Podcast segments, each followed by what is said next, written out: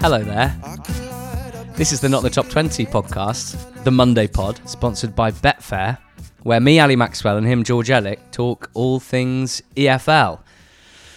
Now, if you wouldn't mind just keeping your voice down. How you doing, George? I feel great. Why do you ask?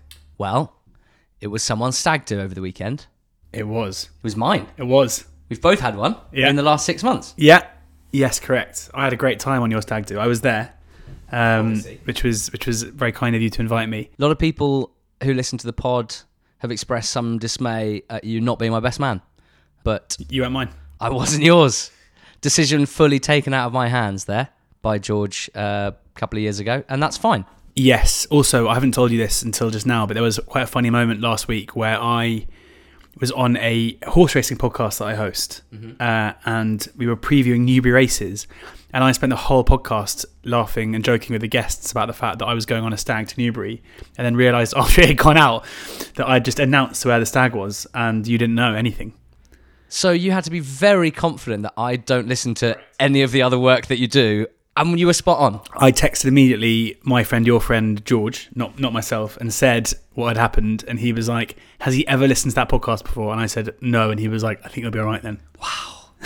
That's absolutely amazing. And we didn't go to the what you called the Northern Hebrides uh, on the betting show, uh, but we did have an unbelievable weekend. Quite simply, the greatest weekend of my life, and you played a very important role in that. You're also playing quite an important role today because, out of the kindness of your heart, you've come round to my flat and you've you've kept things very relaxed. You said, "Let's just watch Quest together," because we both know we weren't that across it on Saturday. We knew the scores while we were at Newbury races. We even watched the last Literally and metaphorically. yeah.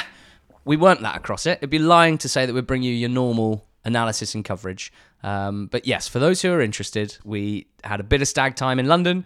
We had a bit of stag time at Newbury races. We had a fabulous night in the Slug and Lettuce in Newbury. And a bit of golf on Sunday as well. So amazing weekend. Thank you so much to everyone who tweeted me, messaged on the NTT20 squad, wishing me well. Uh, I'm pleased to say nothing went wrong.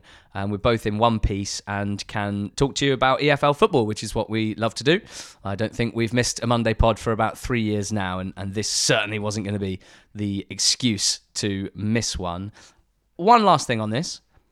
For years, and I have known George for a long time, I have considered him to be and have criticised him quite openly for being incredibly bad on a hangover and a bit of a burden after a big weekend, which isn't always ideal when you're doing a, a podcast on a Monday. But it's time to change the narrative, George Ellick, because you are fresh as a daisy. And the last few years, you've massively turned this around. And I want to know, just in case there's anyone listening to this pod who might struggle with hangovers, has it been a change of mindset? Has it been a change of, of intake? What's the story here? Because it's been an amazing turnaround and just what we needed as you ease towards your 30s and into them. Towards my 30s, I'm, I'm 31 years old, sadly. Um, I don't know. Uh, I went to bed at 8.45 last night. So that might have something to do with it. Uh, big weekend in the EFL. We know everything about it, and we're going to talk you through it now. We'll start in the Championship, George. Pretty straightforward to begin. Uh, we're going to ease into it by talking about the top two in the Championship, who look pretty settled as the Championship's top two. I think it's fair to say. Fulham went to QPR and the in a West London derby uh, and left 2 0 winners with two goals from a new name actually to us, Alexander Mitrovic, who's their Serbian striker, who scored his, and I still feel like I'm talking about like a video game when I say this out loud, his 36th and 37th league goals of the season for Fulham at QPR. Any surprises here? Anything particularly of note? Tomadera numbers. Um, yeah, he. Uh, I mean, it was it was a regulation away win. You know, this is a a rivalry between these two sides. It's a West London derby, um, but two teams who had had both had such great campaigns up until kind of late January time, where I think at one point we had Fulham, who, who are of course top, and QPR, who are third. Um, but fast forward a few weeks, and Fulham now obviously still top, eight points clear of, of Bournemouth in second. 14 points clear of Huddersfield in third, um, and with not very many points left to play for, champions elect, uh, and will be a team we're not talking about next season. I, I'm pretty confident in saying, unlike QPR, who've just gone on this this horrible run of form that's seen them drop down to ninth, and this game, um, as far as I can tell, went by the went by the form book where not only were Fulham pretty cosy in terms of, of the way that they won the game, um, but it was completely deserved. Mitrovic with a, a penalty and an open play goal. QPR creating very little at all. Um, I think they were a bit down about what looked like quite a harsh uh, award of the penalty after a cross hit the elbow of uh, of Lee Wallace. And I don't think there was necessarily any strong suggestion from the kind of upset QPR fans that they were robbed of, of points necessarily, but robbed of having only one goal to make up in case they had a late flurry, which they, they were then unable to have being two goals down. Yeah, I, I don't think it's a, a clear error. Um, I, I, I, don't think it's necessarily definitely a penalty either. Um, I think if we had, and this is not a, a call for it, I think if we had um, VAR, I, I don't think it's the kind of decision we'd have seen being overturned because it, it does strike his arm, even if it is, and his arm is, is, is raised kind of waist height, I guess. Um, but you know, it's it's it's fairly irrelevant. QPR season isn't going to be defined by that moment for Fulham, um, they were pretty cosy winners uh, anyway, and um, yeah, it just it, for QPR now they've got to work out what the best way for them to try and turn the form around and force their way back into the playoffs is because um, things have, have unravelled very very quickly. Some lovely football in the build up to the first goal. Uh, it's something that we come to expect from Marco Silva's Fulham, and it's something that we've seen I was going to say from the first day of the season, but actually I seem to remember them being a little off colour uh, in that one-all draw against Middlesbrough. From the second day of the season, we've seen them play some some brilliant stuff. So hard to stop when they're in full flow, and we saw that in the first goal here. Uh, when you've got the flying wingbacks, Williams and Bryan in this case, uh, when you've got Wilson and Decordova-Reid playing as the the wide men in a 4-2-3-1, but um, both combining uh, narrowly and coming into the half spaces, and also combining well with the with the fullbacks when they overlap. Mitro in the middle, as good as it's ever been at this level. Um, and then in the, in the central areas, you have Cairney probing, you have Reed sitting deep and and uh, and keeping it tidy and, and guarding against the counter attack. And then you have the starlet Fabio Carvalho, who was uh, heavily involved with the cross for Mitrovic for the first and looked very lively from the highlights that we saw as well. So uh, another player that I don't expect to be playing any second tier football at any level until he's at least 35, uh, at which point he might just decide to uh, put his feet up after a career well done. Long way to go, of course, um, but a player that we've loved this season. Another excellent away day for the Fulham fans. Uh, we don't want to be glossing over Fulham at this time because they're incredibly impressive to my eyes, bulletproof champions and, and, and worthy of being that. It's just that there's so much else to talk about, which is perhaps a little more newsworthy and a little more contentious, and uh, results that are a little more significant when it comes to what might happen from now to the end of the season. Bournemouth 3, Bristol City 2. Uh, a continuation of a theme, really, for Bournemouth winning games, continuing to win games, not always looking completely comfortable in doing so, uh, but against a, a, Bristol City side who have been generous defensively, I think it's fair to say, all season. Uh, Bournemouth were able to help themselves to, to three goals to turn around an early uh, deficit here. Solanke notching, Lewis Cook from range. Both of us were groaning a little bit some of the goalkeeping we saw in this game, both for from Travers for the first goal for Bristol City, and then from Bentley, certainly maybe for the first two Bournemouth goals, and then Siriki of Dembele danced through for a third, which was very Dembele and very very pleasant indeed. Bournemouth six points clear of third place, three games in hand. And as we keep saying, it would take something pretty sensational for them not to finish in the top two. Yeah, I mean, I, I think this was probably a better looking at the numbers, a better performance from Bournemouth than what we've seen uh, in other marginal victories. Um, probably helped by the fact they went one 0 down. You know, they won the shot count twenty five six. Uh, the I think the xG was three point eight eight four in their case, which Whoa. is, you know, it was a, a bit of a peppering. Um, so it, it was. Being one 0 down at home to a side who are, who are fairly poor and little to play for is going to have a big impact in those, and you know it's going to stat pad a bit, especially when you end up um, winning the game. Um, and you are right with the keepers. I thought that Travers should have done way better for the Rob Atkinson header. Um, Travers pulled out of the Republic of Ireland squad with an injury uh, and then played in this game, uh, given that. Of course, they went and got Freddie Woodman on uh, in on loan in uh, in January. Probably surprising that if Travers wasn't fit, or if there was any hint that he wasn't fit, I thought Scott Parker would need no second invitation to bring in you know, someone who most people would probably consider to be a better keeper, even though Travers has had such a good season so far and has made himself fairly undroppable. And then Daniel Bentley saying, "Hold my beer," um, and you know, both with the first goal um, from Solanke, where he gets kind of a, a, decent hand to it, but can't really divert it away from goal, and then being beaten by Cook from thirty odd yards of bouncing ball at, at the near post. Um, so yeah, goalkeepers union, an apology to them, I guess, but it, it was it was not the best. But I think in this performance, probably Bournemouth you know, it shouldn't have been um, as the scoreline should have been more than a, a, single goal advantage. And I guess because Weimann scored in the 92nd minute, um, it takes a bit of a, the gloss off what was actually a, a fairly dominant display. Bristol City pretty true to form as well. They've scored the most goals of any team in the bottom half uh, with 51 pretty decent return from 40 games. They've also conceded the third most goals in the whole division, 72 in 40 games. It was a problem last season. It's been a problem for the whole of this season. It's something that Nigel Pearson has spoken at length about with a, a really frustrated tone, as I'm sure you can all imagine. And it's something that I will be interested to see uh, how, or I suppose if they can turn it around, if they can improve defensively ahead of next season without a major change in the dugout or in personnel. I'm sure there will be some defensive additions added. Uh, and I suppose at that point, we will be able to decide whether there's something inherently wrong with Pearson's setup or whether it was just indeed individual mistakes. Um, it's going to be an interesting one to watch that, but uh, an- another defeat for Bristol City. Now, let's get into the chunky bit what we used to call the seeded batch, um, but we parked that for a while because I thought, as a phrase, it made so little sense that it would have been stupid to continue uh, parroting it 10 times a pod for five months. But it makes its return today because in the championship section, from third downwards, nine teams separated by 10 points, and every result significant. So I think we'll play a little game of good week for, bad week for. Uh, George will start with a good week for three away winners and that was Huddersfield beating Hull 1 0 on Friday night.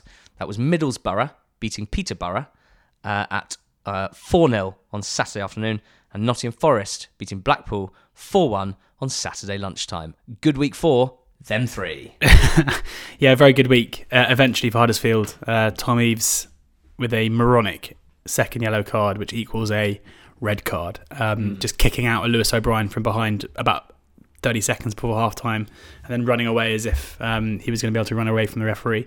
Um, a, a, moment that is, is not going to affect, well, you wouldn't think would affect Hull season um, because they should have just about enough on the board to, to, to, keep them clear. But for Huddersfield, it was the stroke of luck that they needed really because they were were, were then dominant with um, with 11 men against 10 and, and were fully deserving of the Toffolo goal. But you know, you've got to say because Hull fans will be will feel aggrieved that it did look like Tommy Tom Lees was just um, a, a, hair's length offside. Um, so a, a, bad week for Eaves, a good week for Lees.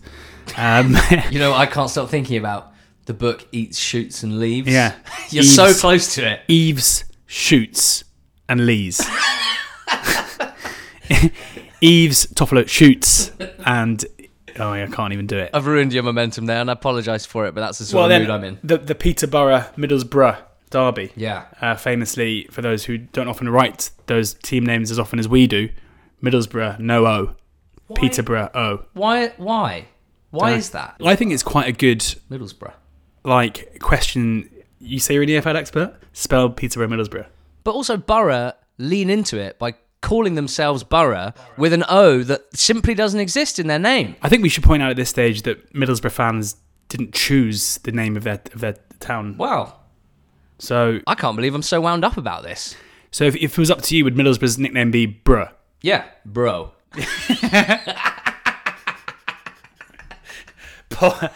Posh v bro. Yeah, nice. Okay. Um, well, yeah, bro certainly won out. Um, with a you know a very dominant performance. I think that the, the key thing for me and the exciting thing in my mind for, for Middlesbrough at this stage is that it's felt like ever since you know I've said many many times what I think about the way that um, that Chris Wilder builds a squad in January, how he is addicted to strikers, and it normally means that there's very little continuity. I mean, it's the only negative I would, I would have in terms of Wilder's um, method of management. One of the best and, managers in the world. Yes, correct. And um, yeah, and mm, you know, I, I don't think you listen to it, but in my athletic podcast, every week I get ripped because I, I often talk about how much I love Chris Wilder. Okay, quick one. Is that podcast a podcast that you do without me? Yes. Then I don't listen to it. Yeah, so I don't listen to any of the podcasts you do without me. Wow. The key thing for me is is that he seems to have finally, well, not finally, that the front two of Balogun and Connolly are now making those slots their own. Um, in a way that I'm not sure the fans are that happy with. no, I, well, certainly Connolly Balogun has actually put in some really nice moments in the last few weeks, hasn't he? um, they both started and both scored in the 2 0 win at Birmingham, which meant they retained their place uh, for this one. Connolly didn't score, but Balogun scores again. And then Coburn and, and Watmore come off the bench and both score as well. It- going into a, a playoff campaign, and we haven't spoken about Sporar either here, going into a playoff campaign to have. What five strikers all kind of vying for, for those two positions, and both, but in, in a sense where they're both playing well, you know, in a sense where looking forward to the next game for Borough, sorry for Bro, um, they they have a decision to make in terms of do you stick with the two strikers who've won your last two games? Do you reward Watmore and or Coburn for scoring in the last game? Do you recall someone who was such a big part of their team and Sporar before that? Um, these are the good kind of um, issues. Whereas it felt to me three or four weeks ago, like Borough having to basically shuffle the pack up front regularly to try and find a, a, a duo that worked. So Feels like the Slovenian strikers' chances of, of appearances in the next few weeks might be sporadic. But it was good to see Folarin following in at the back post to score his goal. And it was great to see Coburn scoring because we like seeing young players, particularly young strikers, scoring goals. That is uh, something that is exciting in football. Uh, and it got us thinking and chatting on the sofa as we watch Quest. Very rare that we watch it together. Quite enjoyable, really. possibly first time ever, I think. Yeah, maybe. I said Coburn. Looking forward to seeing him on loan in League One next season. That feels like the most obvious destination for him. He certainly looks ready for that. Uh, and you never know until you see someone having to start, let's say, or expecting to start 40 games in a season. But that's what I'd hope. And then I looked at you 30 seconds later and went, feels very Michael Appleton, doesn't it? So I'm calling it now. Josh Coburn on loan to Lincoln next season. Would Wilder and Appleton get on? Maybe not. Maybe they hate each other because of the Oxford connection. No comment. Okay. what if I said to you, George, having thought about it more strongly, what do you think the chances of Josh Coburn going on loan to Michael Appleton's Lincoln next season? What would you say? Um, Can't say no comment I would say I, I'd say possibly. I, I, I wouldn't rule it out at all. Because there's a two percent chance. So it's No. technically it is possible. No, no, no. I, I, I'm saying that any, uh, you know, I mean, I'm, I don't know. I'm going to wrap myself around in, in, in knots here, so uh, I'll leave it. Uh, some sweet strikes here. Sweet, sweet Tav, I wrote down uh, after he swept home uh, from the left side, just outside the box for Middlesbrough's first goal. And a really nice finish from Dunk Watmore as well. Now, Peterborough's defending as bad as ever. Uh, they have conceded a disgraceful amount of goals this season. Um, and look, I have a lot of sympathy for any goalkeeper that plays for a team that is so poor defensively. But we, we couldn't help but noticing that Di Cornell seemed to be just enjoying the view for a couple of these ones, um, which I didn't enjoy so much. Nottingham Forest, I think. Oh, I've got to be careful what I say here because I really enjoyed Swansea's performance, which we'll talk about in a few minutes. But watching Quest back, I think the thing I was m- most excited to see was was how Forest played. Um, obviously, how Brennan Johnson scored his two goals, took them so well.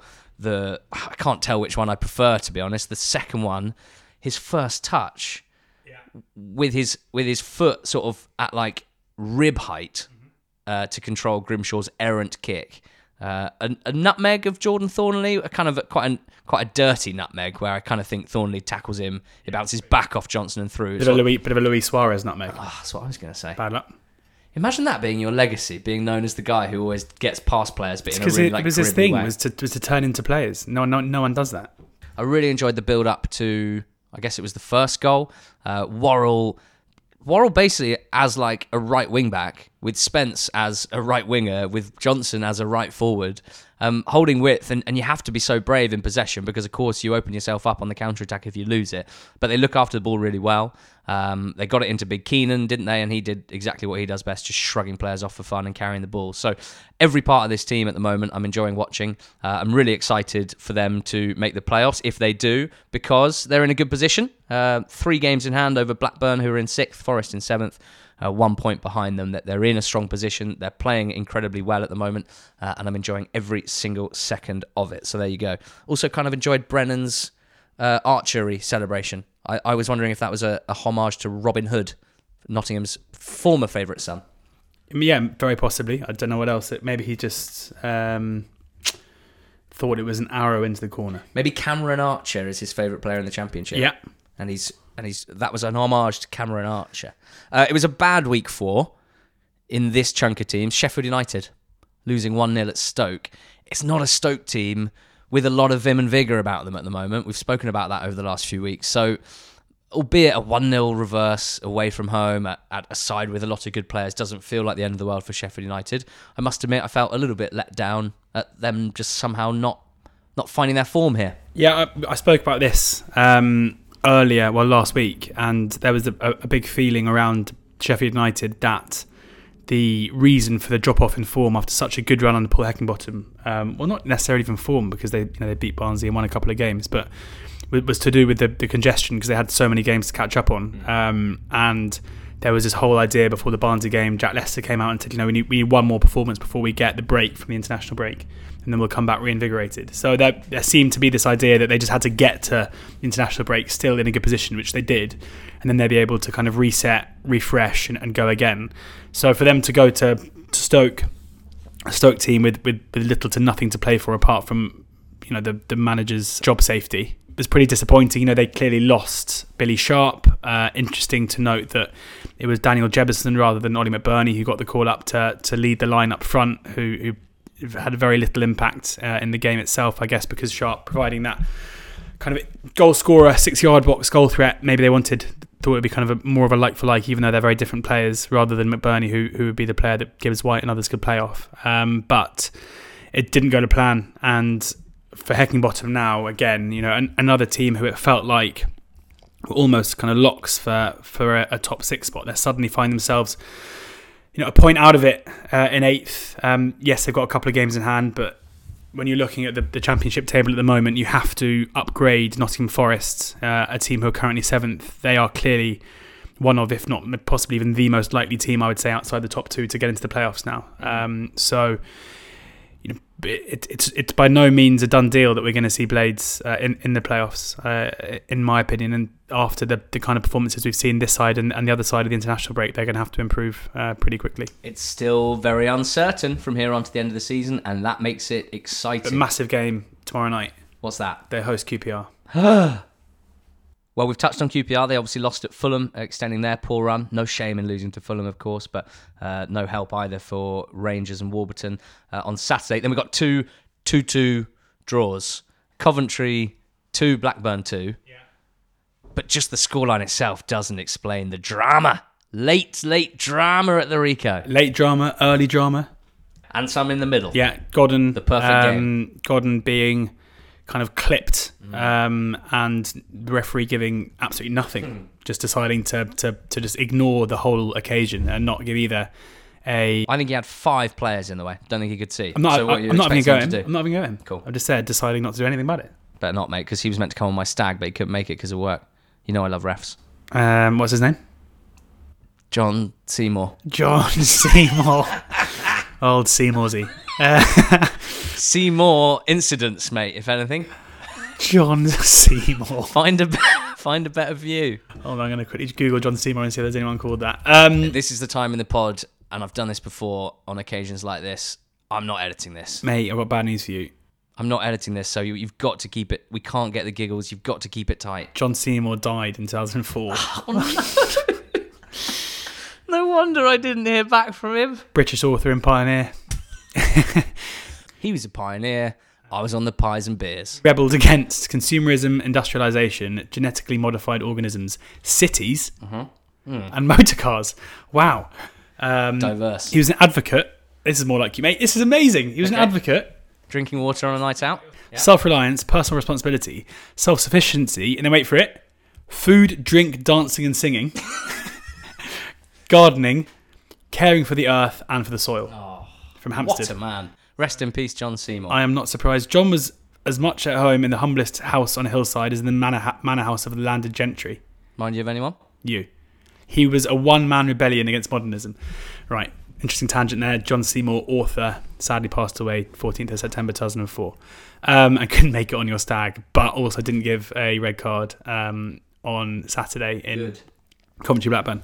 Um, moving on. It, I don't think that's going to make it on as one of our Twitter snippets this week. No, I probably agree. Um, but we leave that up to Dana, who runs our social channels to decide. So maybe. Sometimes people say they like to have a pint with us. That is what you'd have to endure if you did. So maybe it changes the changes people's mind. No more pints. uh, ever. Um, it, it was. Um, I mean, the, the striking thing here. Coventry went one up in the first half. It felt like it was going to be more of the same for Blackburn, and then Tony Mowbray decided to bring the big guns out and bring on Bradley Dack and Ben Brereton Diaz at half time. Within 18 seconds of the second half, Bradley Dack scored with his first touch of the ball to make it one all. Scott Wharton then scored what felt like it was going to be a massively significant, almost kind of season defining goal uh, to put them 2 1 up and end this hellish run they've been on. Um, the, the local boy done good, who's I think surpassed everyone's expectations this season, uh, to go 2 1 up. And then very, very late in the game, uh, Dabo puts in a, a, a very, very nice ball, it has to be said, uh, for, Great strength from. for Gyokeres to hold off Nyambe.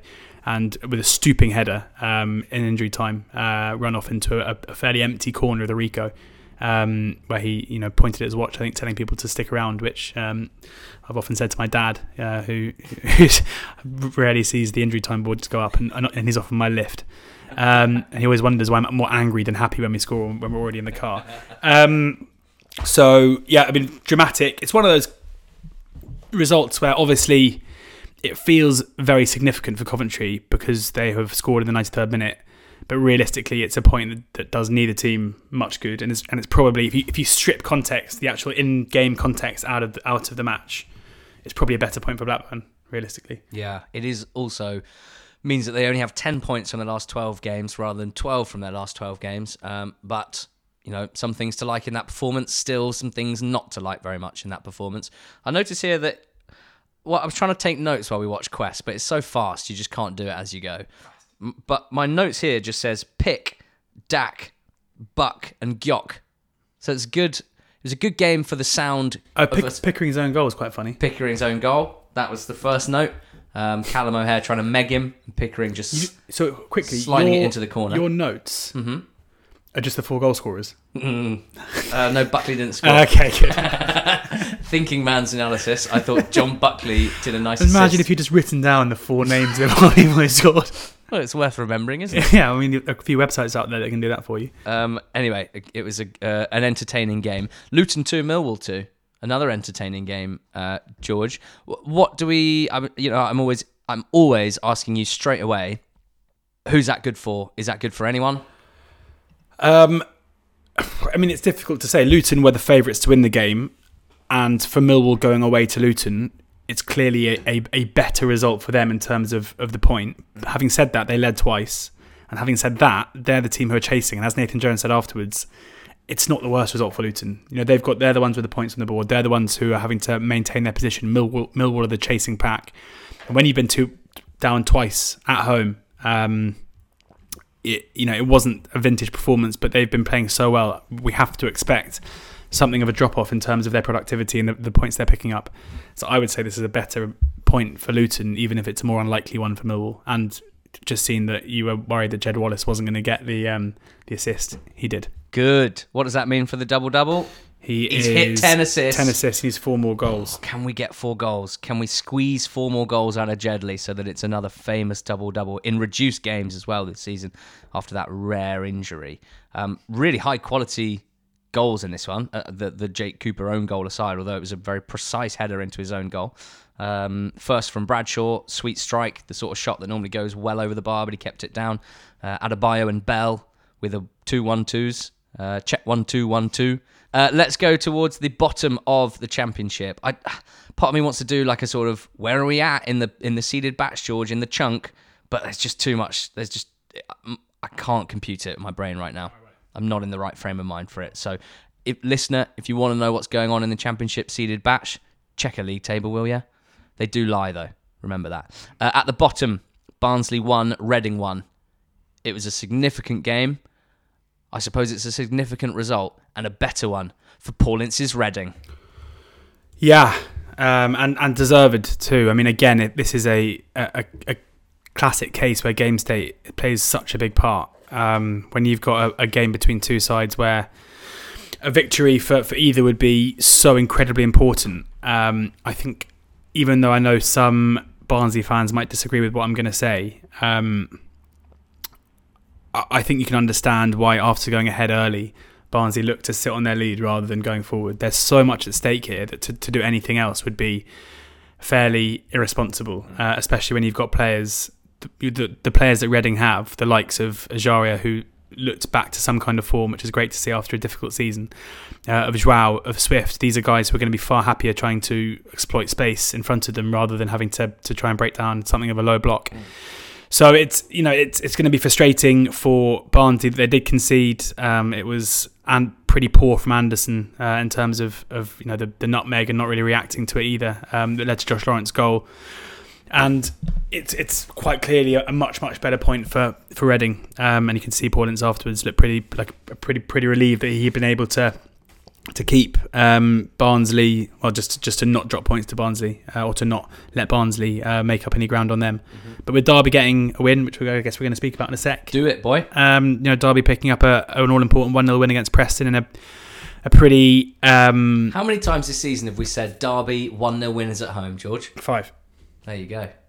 Yeah, I mean it's a uh, A big win for Derby. Yeah, but but it's also a good performance from Derby. I mean, Preston looked to me to be like the team in the Championship who are um, really getting the parasol out. Um, like they are not playing well, and you know Derby were, were very very well worthy of their of their three points here. Do you reckon Um, any Preston fans, do you reckon they don't go to Blackpool Beach? Because they hate Blackpool. No, no, no. Love the love the seaside. If Swindon had a beach, would you go to the Swindon beach? Is it a nice beach? Would be, yeah. Uh, It's probably. got a pier. It's got some loads of flashing lights. Yeah, probably go. Cool. I'd wear my Oxford shirt. Actually, wear my Oxford trunks. I thought Liam Lindsay's red card was very harsh. Yeah, so did I. Um, I don't think there was any. Um, it was a kind of a tangle rather than a foul. Uh, it felt to me. Um, Max Bird's red card was clearly very justified, and given that it was it was ten against ten um, at nil nil for the for the second half of the game, I'm not sure Lindsay's red card had too much to do with what happened. Um, but a brilliant finish from Ravel Morrison, who Inspired by Jamie Proctor last week. yeah, inspired by Paolo Di Canio ten years twenty years ago. Who? Paolo, yeah, I mean that's a Swindon person we shouldn't talk about. Um, but it's a yeah, I mean a, a, a brilliant finish, and I think given how strange Ravel Morrison's career has been, uh, I think we can often gloss over the unlikelihood of the fact that he is a fully functioning midfielder, attacking player uh, in a side over the course of the season with no mishaps, who has been in and out of the side and has seemingly you know been fine when he's outside and performed well when he's in the side and has shown moments of real quality that suggest that he is you know at the very worst a good championship player. So great to see and, and another big moment for him. Now, do you think he's going to be playing in League One next season if they go down like do- surely if you're Ravel Morrison and you've had the career you've had you're like yeah I've got a club here that I I mean if if everything is okay off the pitch let's obviously qualify it with that like if they can keep him where you're just like yeah I'm, I, I I have had a season without any uh, disruption I'll be up for it. Yeah, so would I. Well, But presuming that he's out of contract, I also think he'll probably have offers, you know? Maybe go back to Lazio. mm, seems unlikely. Manchester United, Uh, unlikely. Fergie has his way. Yeah. Best young player I've ever seen. Did he? I think that's a direct quote, isn't it? Is it? No, it's not. Um, Paul Ince, if I was to write a book about Paul Ince's Reading managerial career so far, the title would be Doing Enough. And that's fine. Yeah. He's doing enough. I thought that Swift and young Thomas, as he calls him, uh, I thought they both looked very lively indeed. And when you have excellent players like John Swift and young Thomas and Big Lucas and others, um, you know, half the job is making sure that you don't concede too many goals so that they can actually, well, so that the good things that they do in flashes make more of an impact. And uh, it felt like they defended relatively well. Um, I don't know why being hungover slash still drunk from my stag do makes me quite neggy about goalkeepers, but couldn't believe that Carlton Morris shot went in so easily. That from that angle and hitting it not at great speed, it's very difficult for me to understand how the goalkeeper wouldn't get any closer to that. Anyway, let's move on. Cardiff nil, Swansea four. George, no side in this fixture, in this historic rivalry, has won the league double in 110 years of the South Wales derby. They first played in the same division in 1929 1930. But they have now. Swansea, 3 0 winners in Swansea, 4 0 Well, well winners, saved. 4 0 winners in Cardiff. Yeah. All well. All well? All Wales. That's a, I've asked a lot of bad questions on this podcast. but asking all well. That's got to be the worst ever. Yeah. Um, All well, Russell. I think all was very well for them yesterday. Hmm. Uh, I thought they um, played some lovely football for some of the goals. Um, I thought it's great to see Obafemi um, in, in in amongst the goals again with a couple of couple of goals. Always quite risky when you score an opener in a derby match away from home and you and you run into the corner in front of the home fans and stand in front of them smiling. Um, you, Well, ca- he you did can, the swim away thing, which is like the most incendiary thing Yeah. you can do. um, so it Risk, could have risk reward. it could have gone badly. In, instead, it went incredibly because the next time he scored, it was four 0 Yeah. Um, so good to see. I mean, it's it's very hard. When I looked at this game before the before the match, it felt to me like Cardiff. You know, it's it's a it's a game between two sides with little to play for apart from the, the actual rivalry itself. And Cardiff seemed to be the team who were operating at a high level. Swansea may be the side who were were, were drifting a bit. Um, with both clubs is both clubs are basically looking forward to next season with their you know with Martin and, and Morison looking to build on what they've achieved this time around. Um, but what we saw was something completely different. Swansea, it almost felt like had been um, preparing for this one for the, over the last few weeks, and came into it and came out the blocks very quickly and and, and were, were very good. Whereas Cardiff didn't really turn up, and I think um, It's quite funny that you just said that because it sparked a memory in my head from the weekend. I think I was probably scrolling Twitter with one eye in the in the toilets of Slug and Lettuce, and I saw a very angry Cardiff City fan tweeting, "Our players have spent the international break in Dubai. Swansea players were training, there you go, mate. learning the Russell way." I could see that. That's incredible. There you go. Thank you. Unbelievable that That's you could see that just from a Quest highlights package. That's why I do what I do. Is it the tan that all the Cardiff players had that was the No, That was the, the, the, the clue there. I loved the first goal, probably my favourite. They do score some nice goals. I know I've besmirched the good name of Swansea's attacking output uh, many times this season, pointing out that despite their high you are a massive besmircher. uh, despite their high possession numbers, haven't done very well really at translating that into big chances or even shots inside the box. Um, but in the last few weeks, it's been a lot better.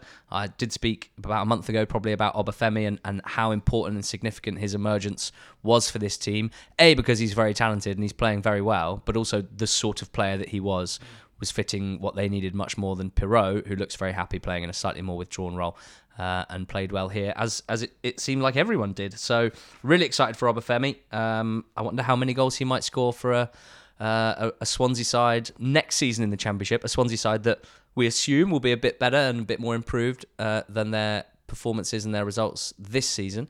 Um, could be one to watch. Three braces in his last seven games, but he hasn't scored in the other four. So maybe he's a bit of a hot and coldy. We'll see. Cold and flu. Um, oh God, sorry. Um, Birmingham one, West Brom nil happened on Sunday. Uh, big win for Blues, just mainly in terms of bragging rights. The the cliched. Yeah, but I was rights. told I was told the other day that they just it's just not a derby. Do you think they'd still prefer to win than not win? Yes. Wow. But are there bragging rights? Like if Oxford beat Morecambe on Tuesday, are there bragging rights? Do we have bragging rights over the Morecambe over the Morecambe lads? But more chance that a Blues fan might know some Baggies fans and might write some bragging on the WhatsApp groups Yeah. or in person. Well, I get I get bragging rights over Tom, the Morecambe fan on the not the top twenty squad.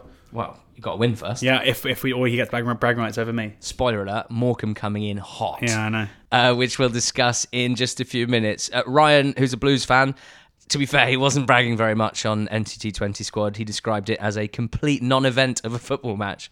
Neither Blues or West Brom are well coached football teams, neither playing with confidence, and it showed here. Uh, I think Blues had three shots. The penalty, uh, Lyle Taylor was their goal. Um, but, but West Brom, with the Lions' share of possession, never looking comfortable at all, which reminds me quite a lot of Steve Bruce's Aston Villa. Uh, and I'm hoping that that's not going to be the theme forever. Otherwise, I'm not going to enjoy watching West Brom play very much next season. Um, going to want to see more from them. Uh, good games for Marc Roberts, Kristian Pedersen, Gary Gardner, Juninho Bacuna, and of course the Blues fans loving Lyle Taylor because he is that great combination, George. Goal scorer, wind up merchant. You love that. You love that. I do. So, uh, at the bottom of the championship, it was, well, it's a good week for Derby, wasn't it? They are in a position now where they are six points behind safety, and they've played a game more than both Reading and Barnsley. So, uh, incredibly unlikely that they stay up, but made more likely by their result, their win on the weekend. Reading and Barnsley sharing the points means that Reading doing enough under Paul Ince. Uh, five points buffer at this stage with seven fixtures still to played. Bom, bom, bom, bom, bom. That's going to confuse you, isn't it? What? When he's syncing it up, and there's like, if I had said something, then you'd have put that in the pod, I reckon. The whole point was that I was trying to do uh, a segue, like a sting. Okay. Because I finished the last bit, didn't I, by saying, You can include this if you want. I said, up next, League One. And then we pressed pause, and then we watched League One, League Two on Quest, ate a cookie, and now we're recording again. Cool. Bomb, bomb, bomb, bomb, bomb. In League One, well, let's start at the top, George, where it was a good week for Rotherham United. But they didn't play a league match. How could it be a good week for them at the top of League One? Because They won the coveted EFL trophy. they won the coveted pizza Papa John's game at Wembley against Sutton United, who, if I'm honest, by the sounds of things, deserved to win the game in the 90. Paul Warne very magnanimous. He might be the most magnanimous man in the EFL, thinking about it as I speak. Regardless, uh, 96 minute equaliser from Osei to make it 2 2. And then they won 4 2 in extra time. I think basically Sutton deserved the win in the 90, but as soon as it went to extras, Rotherham were always going to win. And Matt Gray, magnanimous in defeat. He will. He will be. Shook every single player's hand.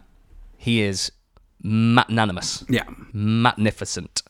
Sutton apparently made around 250 grand out of this run, but it was a good week for Rotherham in League One as well. I would suggest, wouldn't you? Because had Wigan held on to their 1 0 lead against Bolton, Rotherham would have been in second. They'd have been behind Wigan, and they'd have played a game more than Wigan.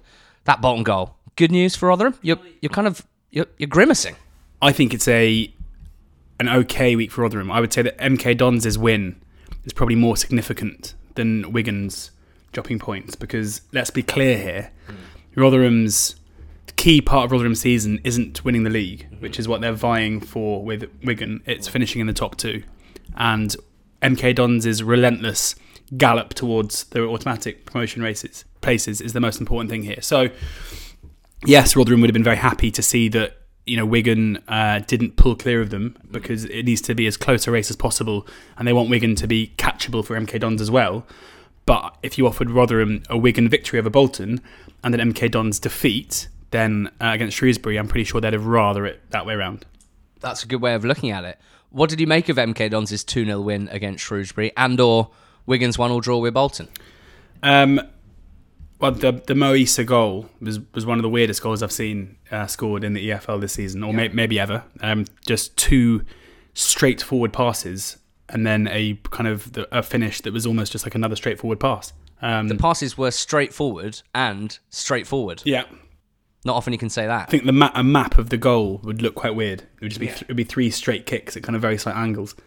Um, but they were, you know, they were they were pretty good again. Um, and, and given, you know, even that if that uh, first goal was fairly easy to come by, uh, we know that Shrewsbury are not an easy side to beat, and uh, we have to credit them for, for for making it look pretty comfortable and pretty cozy, especially in the form that Shrewsbury are in as well. Um, I think that the way that MK have managed to basically continue improving as the season has gone on, despite losing key men. You know, you look at the midfield duo now of McEachran and Coventry, very, very different to how they started the season, but it doesn't really seem to have come at, at any cost. Um, so, you know, I'm I'm going to be seeing them in a couple of weeks. My first Oxford game for a long time uh, on the Tuesday after Easter, um, and I am pretty worried about it because MK at the moment do look like the team who, um, you know, if, Wigan and Rotherham are going to go up automatically, they're going to be kept up to their task by a side who, who continue to improve.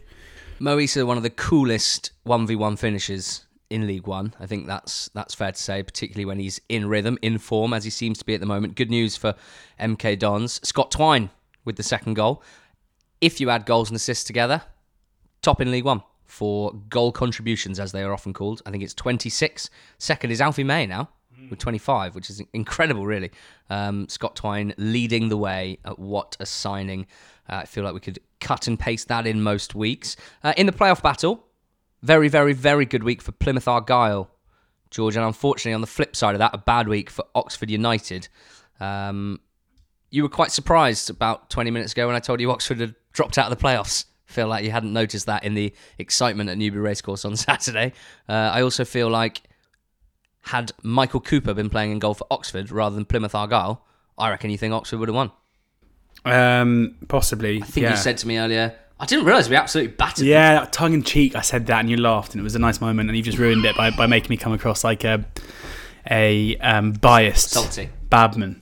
Um, you know, I, I was because we were otherwise engaged on Saturday. I hadn't quite. You know, normally even when Oxford are playing, I think I'm the one that's engaged, mate. You got married in July. well done. Um, normally when Oxford are playing and I'm not there, which is most of the time, I'm I'm pretty on top of what's going on, whether it's at Quest or doing the radio or whatever. This time around, I, I wasn't because I was enjoying you just myself. put some cookie in your mouth as you answer. Yeah, He's taking liberties, ladies and gentlemen. I wouldn't say some cookie. It was like a little crumb of chocolate. Well, give us some crumbs of insight. That's what I'm trying to do. You keep interrupting me. yeah, I mean, I, wasn't as on top of it here, given how good Plymouth have been at home as of late and how good their defensive record is. Um, and given kind of what I'd read from uh, a few Oxford fans, I was quite surprised to see that Karl was right when he said that Oxford created better chances. And that Karl was right to feel a bit aggrieved at an offside decision, which, from the angle that we're looking at, it looks, it doesn't look like a blatant it didn't look like it was blatantly on on the side, despite what Swindon legend Sam Parkin said on Quest. Um, it, it looked pretty marginal, uh, and certainly it was a, a totally blatant penalty and probably a red card for Dan Scarr for a deliberate foul um, for the incident at nil nil. But as you say, Cooper made a couple of great saves. You know, he is. I said on Quest the other day that Gavin Bazunu has been one of the best or the best keeper in, in League One this season, and Argyle fans were quick to say, "What about Cooper?" and, and totally fair. I think he is among the best in the division, and uh, a couple of very smart saves. One particularly good one from from Gavin White um, were, were crucial. And then it- it feels. You know, I, I know this is a bit of a.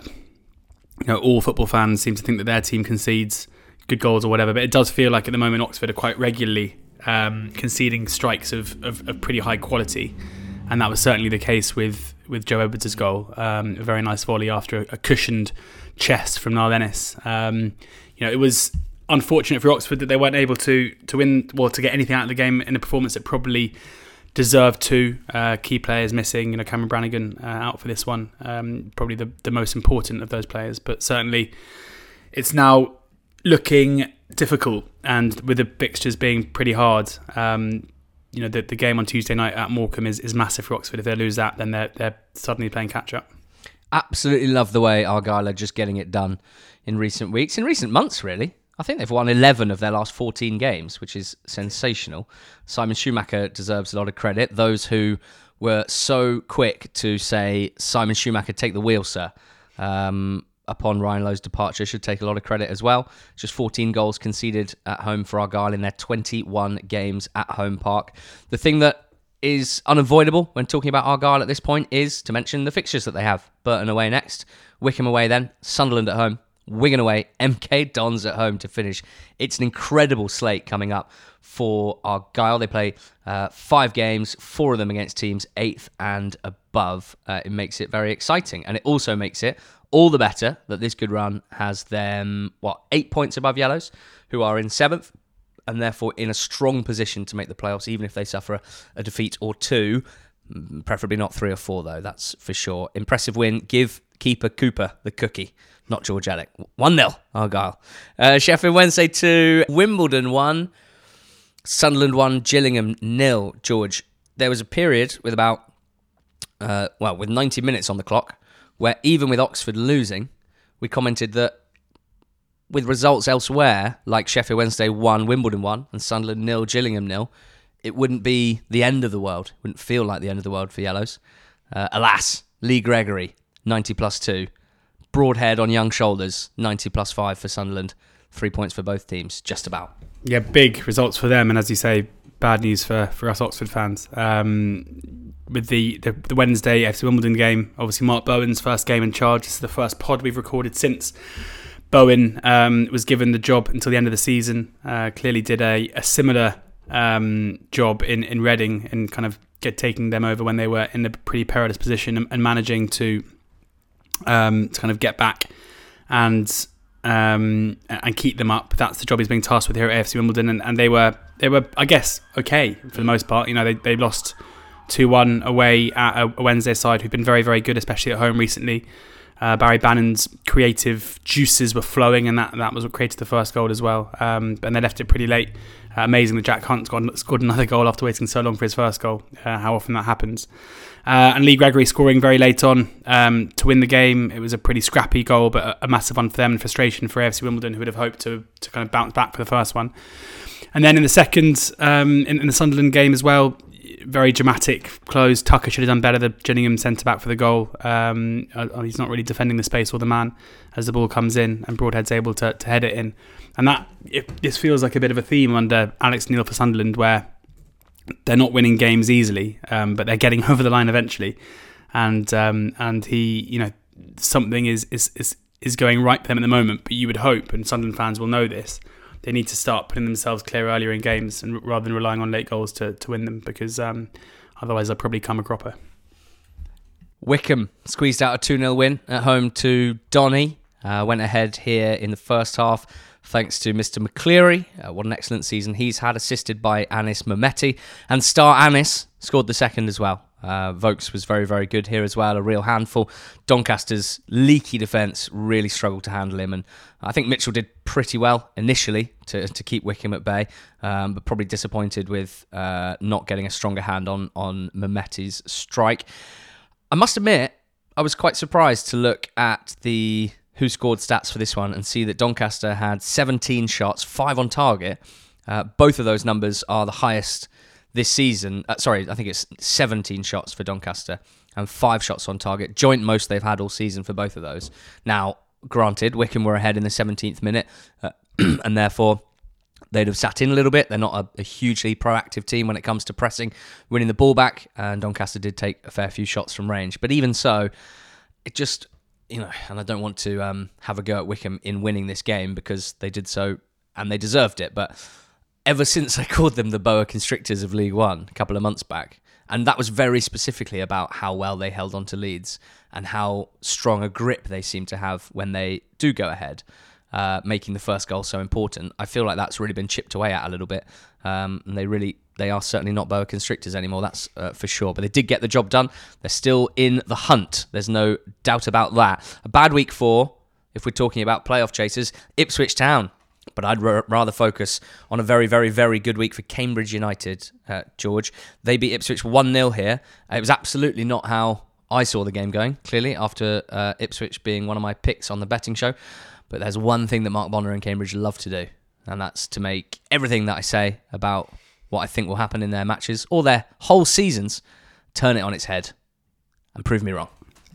Yeah. Um, uh, a game where Cambridge were able to create a fair bit, mainly from set piece situations, which might be the way you know so many teams have struggled to create against Kieran McKenna's Ipswich. Maybe that is the the one weaker link. Um, and you know, even though um, it wasn't a game of many chances, it certainly um, wasn't a game where Cambridge can be seen as being particularly fortunate to win. You know, they had they had their own chances at nil nil. Mitov made a couple of pretty crucial saves as well, but it wasn't like Ipswich battered them uh, at all. And, and you know, Ipswich fans may point at the, the disallowed goal later on in the second half, but having watched it back, uh, Aluko is quite clearly offside before Woolfenden prods in. So it, it's a correct decision, and it's you know this felt like what should have been a regulation home win that would have put Ipswich even closer to the playoff picture. And now, um, you know, after the Oxford game, plenty of, of Ipswich fans said that was it.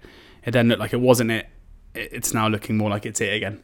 Um, although you can never rule out, as we always say, Ipswich going and winning six in a row. But this was a, a bad game in which to drop points at home against a side who whose away form is, is frankly very very poor. Is this it? No. One of your favourite albums? Yes. Thought so. Correct. Best song? Uh, is this it? Not just the opening track. I can't think of any others at the moment off the top of my head. New York City Cops. Is Last Night in that one? Mm-hmm. Last Night. There you go. Thanks. Well, the last time that Cambridge United and Ipswich Town, local rivals without this really being much of a rivalry, that seems to be the vibe I'm getting from both sets of fans. I think Ipswich will be quite keen to pretend this doesn't mean anything to them, but I'm sure there's a little something there because there aren't many teams close to them apart from Nodge City. Uh, first time these two teams have been in the same division since the 91 92 season. In fact, George, the first ever league match they played against each other was in League Division 2, 9th of November 1991. Is your birthday around then? No, uh, I, I would have been nearly a year old. When's your birthday? Having the 18th November 1990. Having never. Absolutely miles off. Yeah. Okay. Having never um, spoken about our age very much on the podcast, I've now twice said well, how old I am. George is 31. Mm. Unbelievable. I'm pretty sure all the footballers we work with think I'm about 12, 22. Um, right. Well, I've lost my trail of thought. Yes, my point was really nice for Cambridge United to be in the same division as Ipswich Town for the first time in 30 years, uh, and basically the exact same results as when they were last in the division together.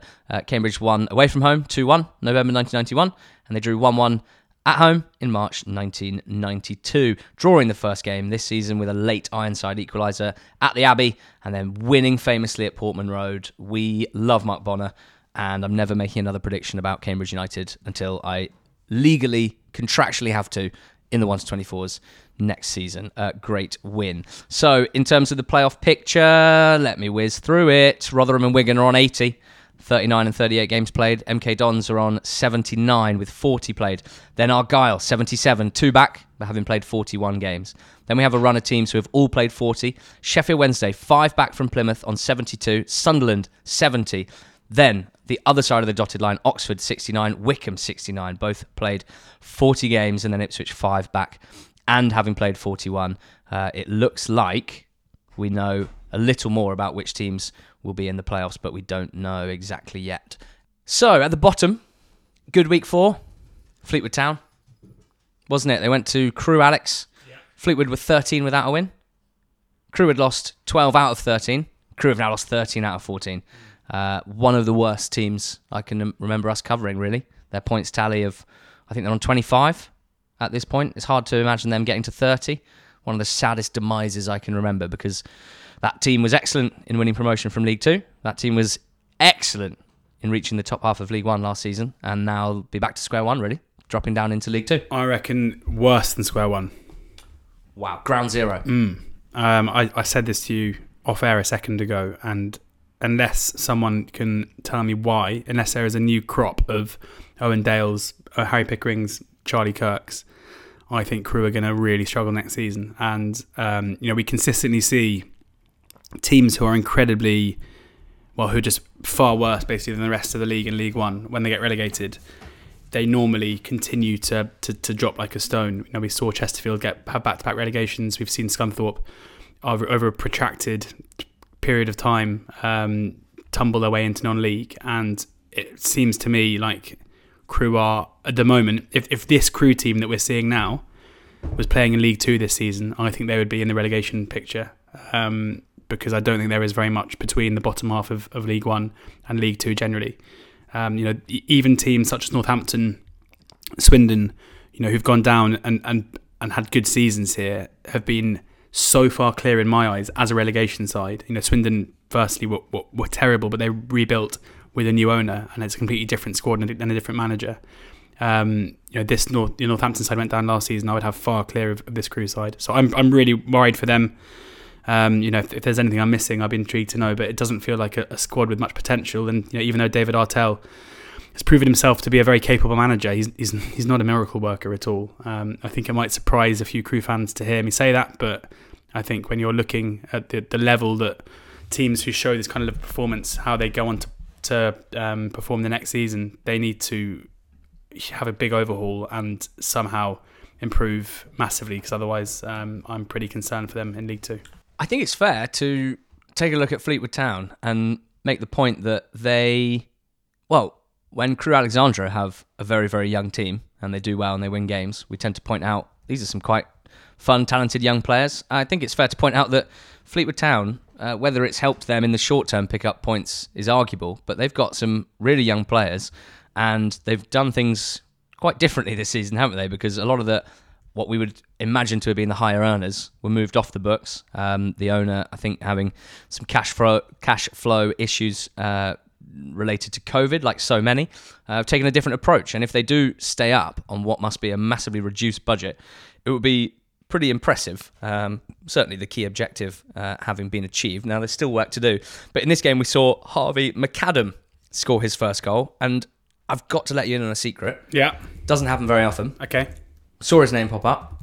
I'd never heard of him before. Mate, had you not? I had never heard of Harvey Macadam You serious? scoring a, an EFL goal. I'm pretty embarrassed, but They signed him from Northern Premier Northern League, Premier League. Premier Division club Yeah, Ashton United Ashton.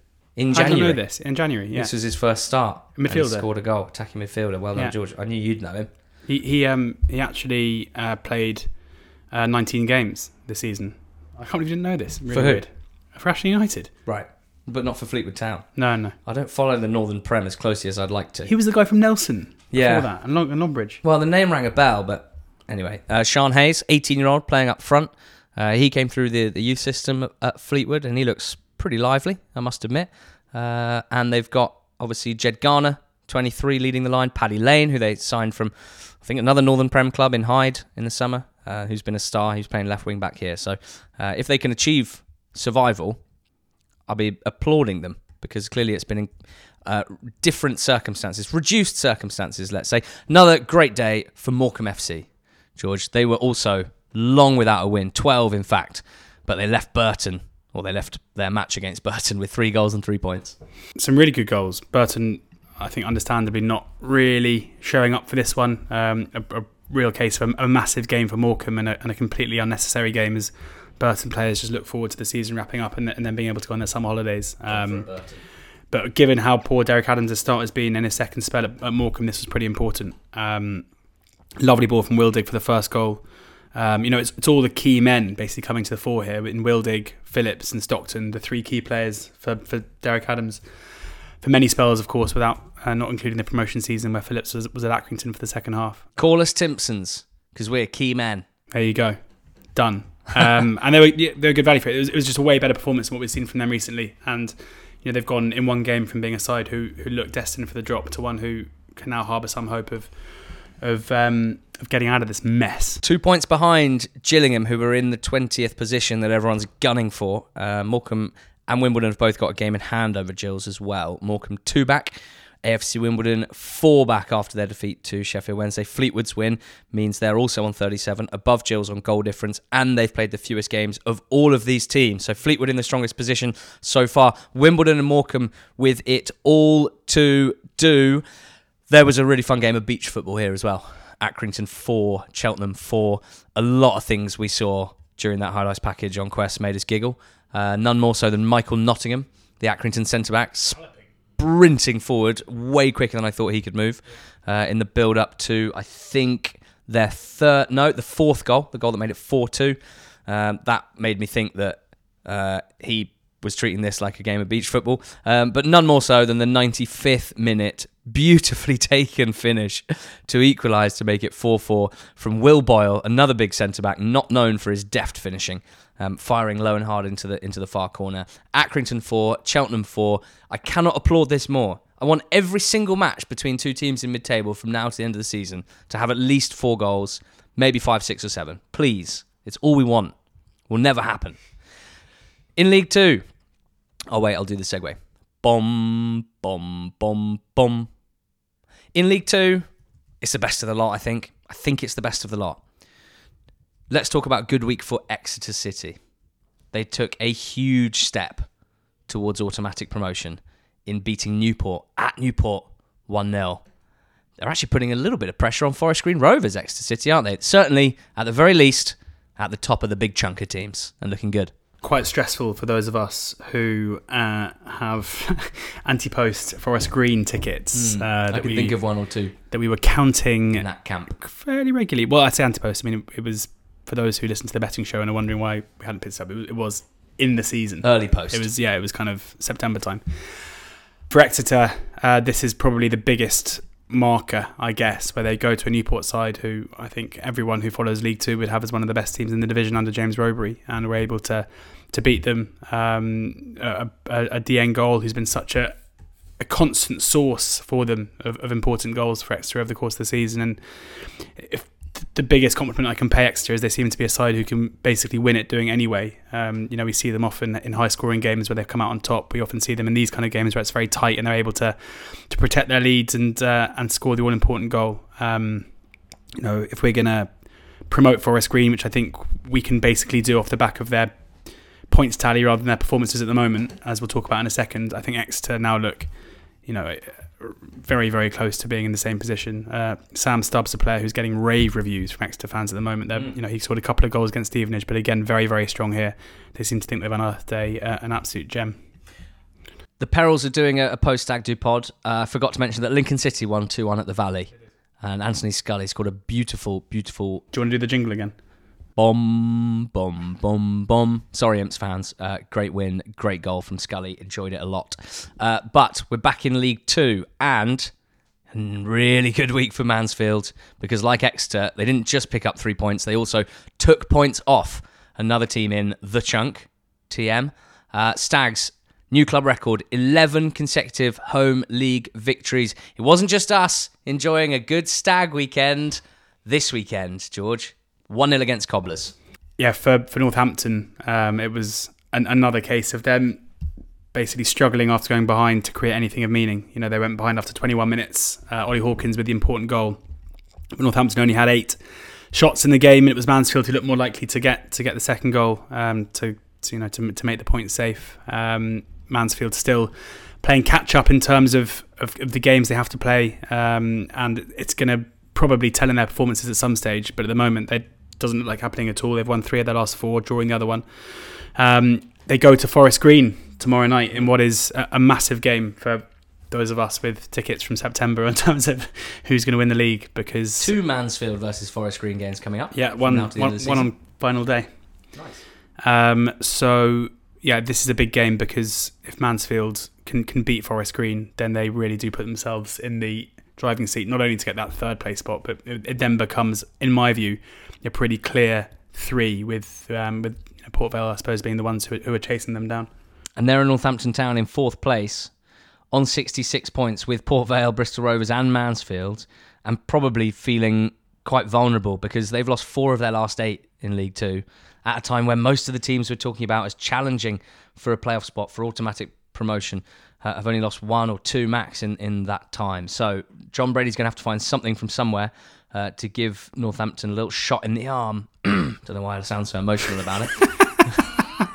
uh, Port Vale, anything but.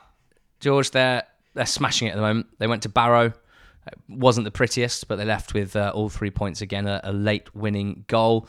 Uh, I really enjoyed Barrow's goal for what I consider to be one of my most beautiful assists of the season from Remeao Hutton. Um, and I'm trying to think if I had any other notes on that game. I don't think I do. So let's move on. Forest Green 1, Scunthorpe nil, top v bottom.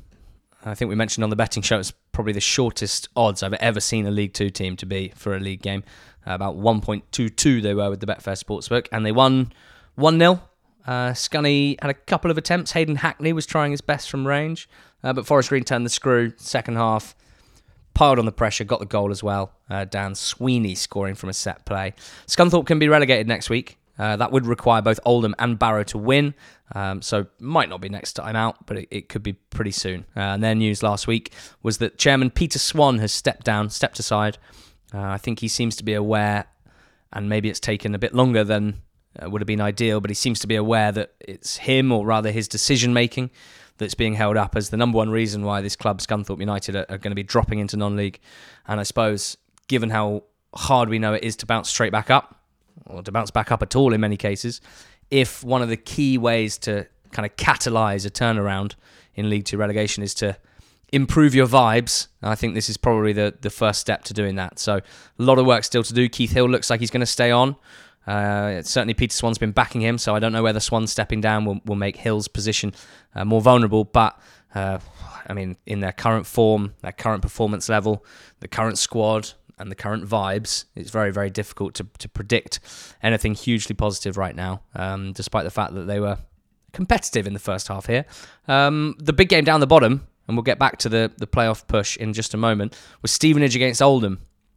George Stevenage racked up 2.47 expected goals here, but they lost by one actual goal by Jamie Hopcutt to nil. This was a, a monster game, and uh, it really changes the picture down towards the bottom. I think I'm right in saying that in probability terms, we went from Oldham having a higher probability of relegation, and this result now means Stevenage are the ones.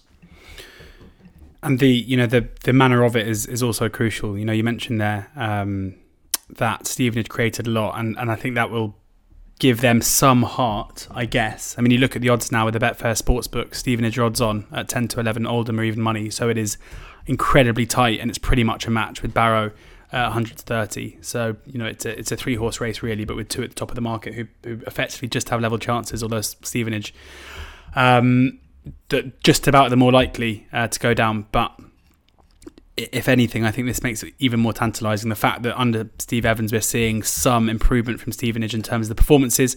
Uh, the fact they had you know 15 shots here, but you'd expect that to happen because the away team here, Oldham, went went ahead after 16 minutes, and as was the case in what I you know the, the game earlier, there were massive similarities in, in between this game and the the Barnsley Reading game. Um, and as was the case there, Oldham looking to do everything they could to, to try and protect their lead rather than looking to score a second goal. The only difference is that Reading scored uh, the goal that they probably deserved and Stevenage didn't.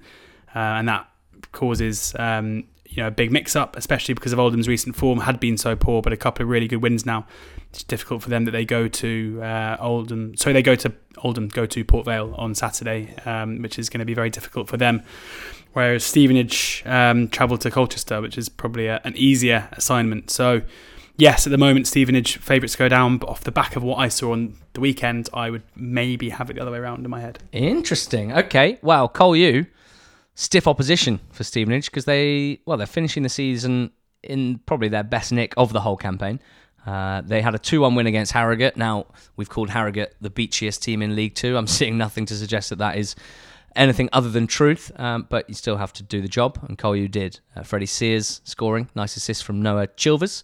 Uh, and then Chilvers got on the score sheet from a Freddie Sears assist. So those are two players who, uh, in what's been a difficult season for Colchester, have stepped up when they needed to. Uh, Sears and Chilvers um, picking up all three points for Cole U. Elsewhere, we had uh, Leyton Orient going well with a 2 0 win against uh, Walsall. Things going well, aren't they, under uh, Richie Wellens? We touched on Ruel Sotiriou last week. This game is more about Otis Khan against a team that he was playing for earlier on this season, who gave him a chance on a short term contract, only for him to leave for Orient a few months later.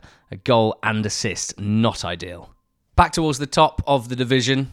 Good week four, George. Bristol Rovers and Salford City. And I'm clubbing them together because both sides scored absolute howitzers. Yes. Sam Finley for Bristol Rovers, Jason Lowe for Salford City. Oh, I didn't think after I saw Finley's goal I'd see a better goal, but the the angle for Lowe's was perfect, the camera angle. And Finley's did make you think could the goalkeeper have got a little closer to it, whereas Lowe's was just perfection. So maybe I'll lean towards Lowe. Yeah. Wow, didn't expect that to be my answer. Um, these are two teams who, having basically underwhelmed for the for the first what two thirds of the season, are now coming on pretty hot Bristol Rovers and Salford City? How do you weigh up their chances of uh, punching their way into top seven, top three? I mean, Bristol Rovers are already there in the top seven. I, I think uh, pretty strong. Um, it feels like they are way more reliable in terms of picking up points at the moment than the likes of, of Northampton, Tranmere. Um, Salford have, have, have, been an unbelievable form, four wins on the bounce now. Um, and yeah, it, it's a case with, with Salford where if they do get in, they're going to be very hard to beat because of the kind of form they'll be in going into it. Um, and you know they're now level on points with the type with the likes of Swindon and Sutton, who we've seen drop down the table. Unbelievable that Sutton are now eleventh.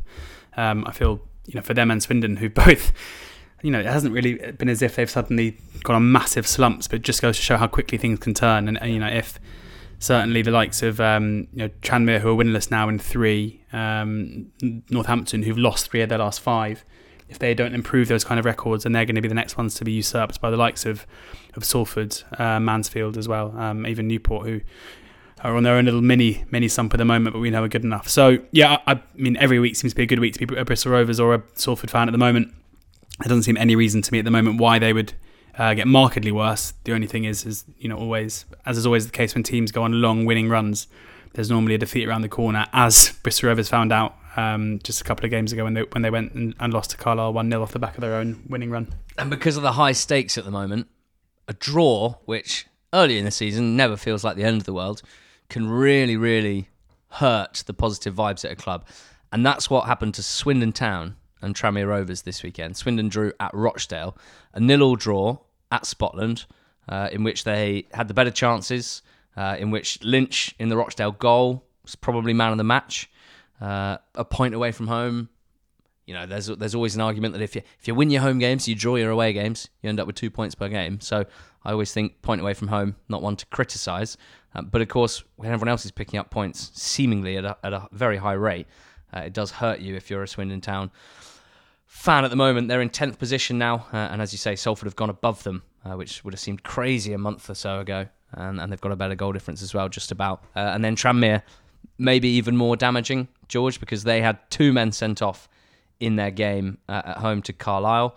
And they went ahead with 10 men after 76 minutes. Elliott Nevitt streaking clear to finish, but they couldn't hold on after Kieron Morris was sent off for a, one of the highest of high boots uh, just at the start of injury time and then it was well, it was the Jordan Gibson vehicle, wasn't it? Letting fly from 30 yards off the inside of the post, keeper full stretch on the ground, headed home by Tobi Sho-Silva. The the uh, the Simpsons story at Carlisle continues, but Tranmere fans not happy at the moment. You can kind of understand why.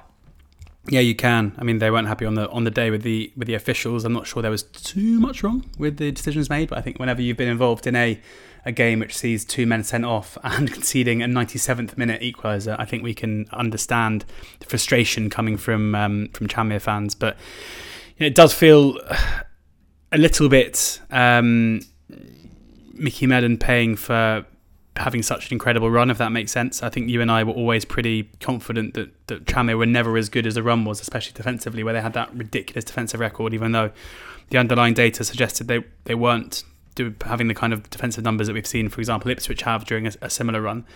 Um, but when you you know when when you've been in the playoff picture and your fan base are looking collectively towards the top three, and then you're suddenly in danger of dropping out of the top three altogether, and you're conceding late goals and other bits, it is very hard to not point the finger at somebody. Um, so they're not particularly happy, and they, they do look. You know, we talk about the teams who are who are chasing uh, these playoff places down, and, and they do look like one of the vulnerable ones.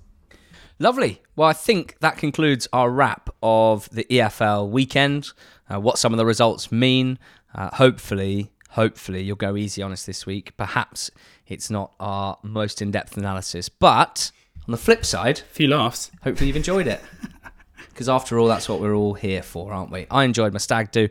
I've enjoyed chatting EFL with George Elek. Massive thank you to Betfair for their continued support of this podcast. We'll be back again in the second half of this week with a betting show. We got fixtures in midweek as well. It's all happening. We're enjoying the ride. We hope that you are too. Make sure that you subscribe to this podcast podcast feed. Follow us on Twitter. I'm going for a lie down.